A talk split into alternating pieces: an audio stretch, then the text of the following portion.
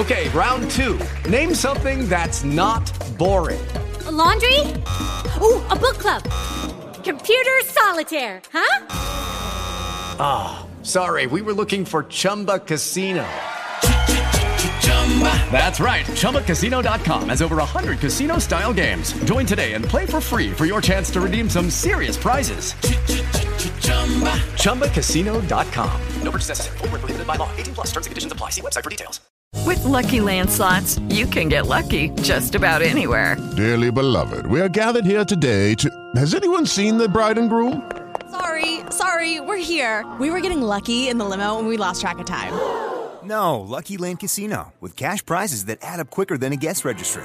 In that case, I pronounce you lucky. Play for free at Lucky Land Slots dot com. Daily bonuses are waiting. No purchase necessary. Void where prohibited by law. eighteen plus. Terms and conditions apply. See website for details. Una voce per un aiuto. Radio sociale gratuita, formata da professionisti per appelli, news, Onlus, solidarietà, ma non solo. Una voce per un aiuto si occupa di medicina, psicologia, disabilità, animali ed anche musica, libri, concorsi di poesia. Una voce per un aiuto. La voce per chi non ha voce.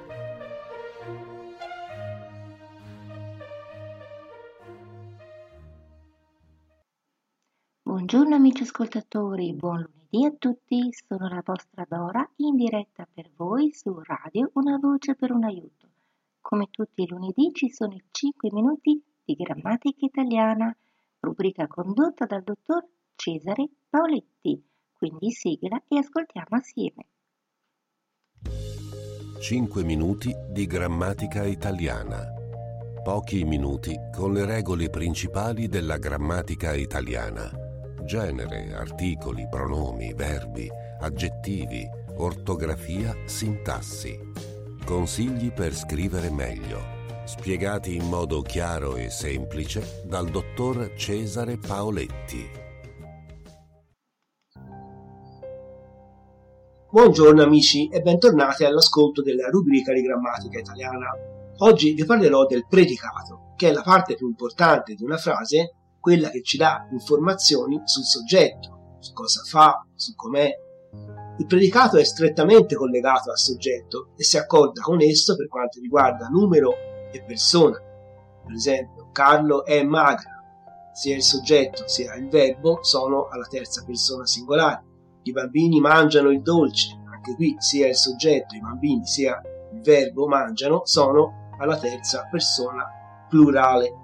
Il predicato indica tre cose: l'azione compiuta dal soggetto, Marco studia, Gianna scrive, Carla legge, oppure l'azione subita dal soggetto, il candidato è stato eletto, il topo è stato mangiato dal gatto, e infine indica la qualità, il modo di essere, lo stato del soggetto.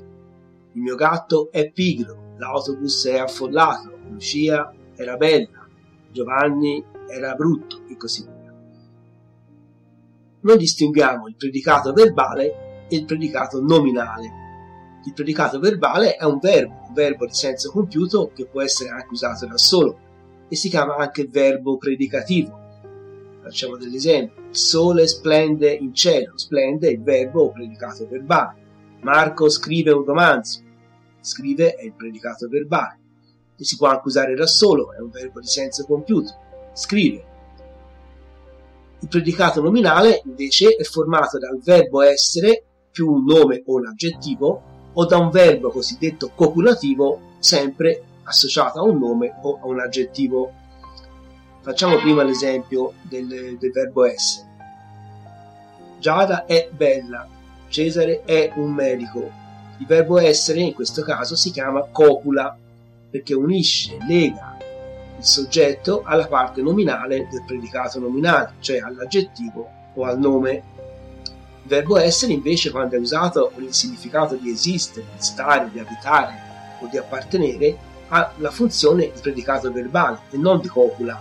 Facciamo degli esempi. Giulio è a Roma, nel senso di stare a Roma, vive a Roma, abita a Roma. questo caso il verbo essere è un predicato verbale. La casa è di sua moglie, nel senso che appartiene a sua moglie. La casa di Marco è in via Dante, e così via.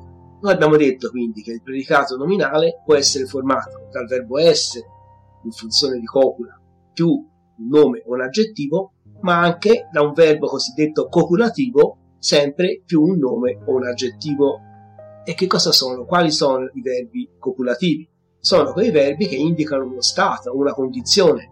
Per esempio, sembrare, diventare, divenire, apparire, parere, stare, restare. Facciamo degli esempi. Maria sembra triste. Carlo è diventato bravo. Luigi è rimasto solo. Paolo sta solo. Marta mi pare arrabbiata, e così via. Ancora sono verbi copulativi, verbi nascere, crescere e morire. Paolo è nato povero, Luigi è cresciuto povero, Marco è morto ricco, Maria è cresciuta sola, e così via. Ancora, alcuni verbi passivi: essere letto, essere chiamato, essere giudicato, essere stimato, essere considerato, essere ritenuto. Per esempio, pa- Paolo è stato eletto presidente, Marco è stato ritenuto idoneo, Giovanni è stato giudicato colpevole, Mario è considerato il capo, e così via. L'aggettivo o il nome che si unisce al verbo copulativo si chiama complemento predicativo del soggetto. Per esempio, nella frase Lucia sembra felice, Lucia è il soggetto, sembra è il verbo copulativo, felice è il complemento predicativo del soggetto. E sembra felice tutto insieme è il predicato nominale. Arrivederci a tutti, a risentirci alla prossima puntata, e un abbraccio a tutti.